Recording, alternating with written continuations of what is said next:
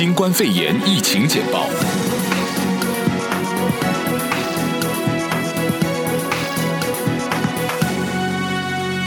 欢迎您收听疫情简报，我是主持人晶晶。随着新冠状病毒疫情的持续扩大，北加州多所学校已停课关闭，多家大学改为网络授课。我们连线到加州大学伯克利分校的学生 Candy，来听听他为我们带来的消息。们，大家好，我是 Candy，我现在在 UC Berkeley 加大伯克利。我现在给大家简单说一下我们学校的情况。啊、呃，现在伯克利上下呢，也都深受这个疫情的影响。因为前几天 Berkeley City 发现了病例，所以校方呢也从上周开始建议各系的教授们做好应对突发情况的准备。嗯，各大教学楼里也都在出入口的地方准备了 sanitizer，但因为并没有取消啊、大型的课，比如说像几百人或者呃甚至几千人这样的课和集会，呃，所以很多学生呢对学校这些措施也颇有微词，觉得学校不够重视，呃，还发表了一个千人的请愿，说想请求停课。啊，不过校长刚刚发通知说，把所有除 Lab、PE、Performing Arts 的课，啊，也就是除去实验、体育和类似表演、舞蹈这类的课之外，全部取消，改成网上授课。所以，呃，现在呢，所有的课和考试都变成了 online 的。这个我认为也对学生的学习造成了不小的影响。啊，尤其现在是期中考试季，嗯，所以大家也都在适应这种新的 logistics 的模式。嗯，那 Candy，你们学校附近戴口罩的人多吗？嗯，路上戴口罩的人不多，嗯、但还是有，大部分都是亚裔。嗯、我和我朋友聊天的时候也注意到，很多人，包括我自己，啊、都看到了网上关于亚裔戴口罩被歧视的新闻。呃，再加上校方和官方都建议正常情况下不要戴口罩，所以对此也有一些顾虑。呃，但我在伯克利还没有注意到类似的种族歧视的情况。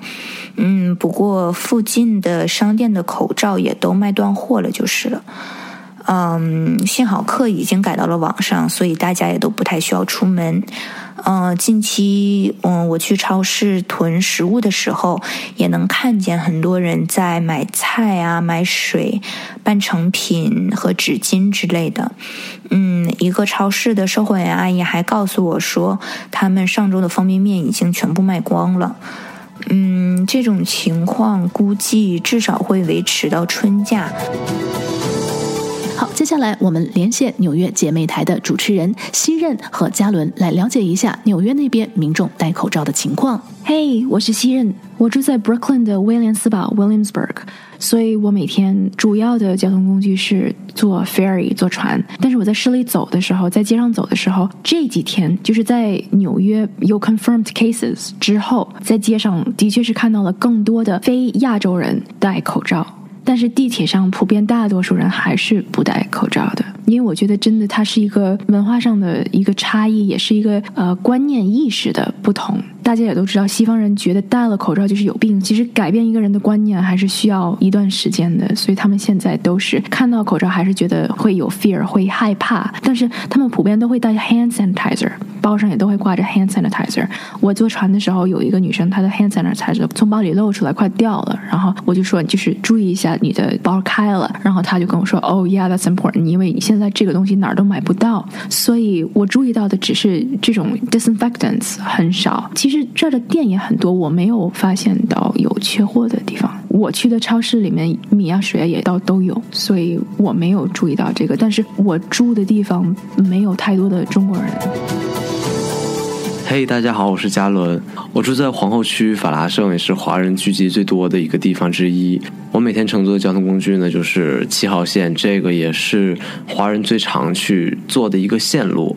但是在地铁上还是有很多人不会去戴口罩的。当然，如果你戴口罩的话，你会发现大家会躲你远一点，你周围半米之内吧。如果能没有人，就不会有人去站在那儿。有确诊病例之后，其实在我附近的华人超市，手指啊、米啊，就有明显的在货柜上变少。但明显口罩还是可以买得到的，但还不是说所有人都会戴，包括我也是，我买了以后我也不太会带出门，因为大家就会看到这种消息新闻以后会恐慌，嗯，因为不敢戴口罩。以上就是本段的疫情简报，我是晶晶，感谢您的收听。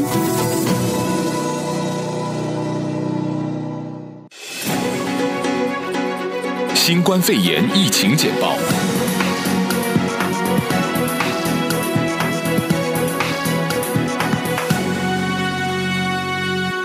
近日，有很多从国外返美的华裔旅客反映，飞机抵达洛杉矶国际机场之后，并没有对国际旅客进行测量体温等基本防疫检查，机场只是对部分国家与地区的返美旅客进行健康调查与检查工作。我们连线到三月五号从中国沈阳返美的加州居民林，来听听他所经历的故事。疫情简报的听众朋友们，大家好，我是玲，我是三月五日从中国沈阳回到洛杉矶的美国居民，我乘坐的是从沈阳直飞洛杉矶的航班，起飞时间是凌晨一点多，我们大约十点多到达沈阳桃仙机场，刚进机场就要接受体温的检测，机场里面并没有很多的人，显得很冷清，工作人员也很少，每个人都戴着口罩。嗯，进入安检之前会每个人发一个表，然后需要你填写你的健康说明，然后再进行体温测量，就可以正常进行安检。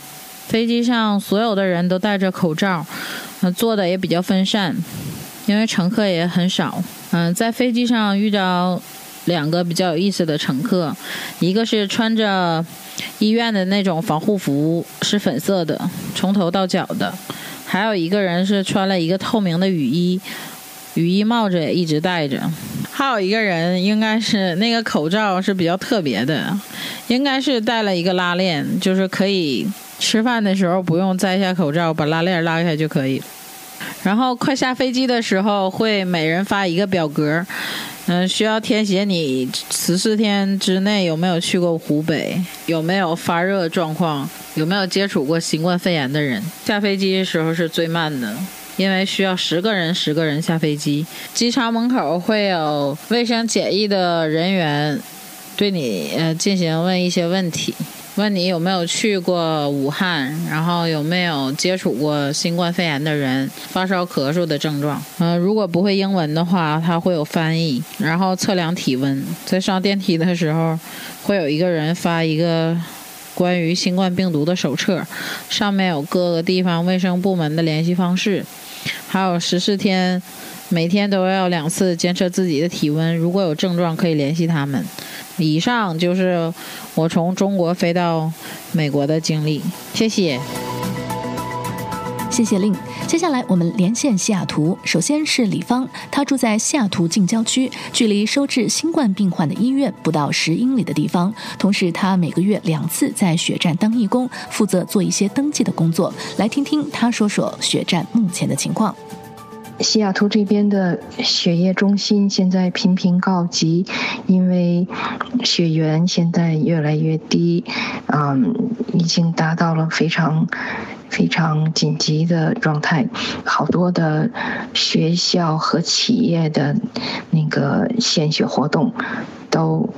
被取消了，有一些啊血站工作的义工也不来了。现在有一些血源紧张。在血站做完义工后，我和女儿去餐馆吃饭。嗯，这里一家很火爆的餐馆，昨天非常的冷清。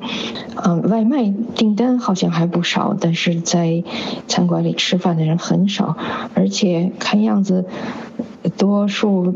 吃饭的人都是外国人，不是中国人。接下来，我们连线西雅图居民 Ada，来听他说说目前西雅图学校方面的情况。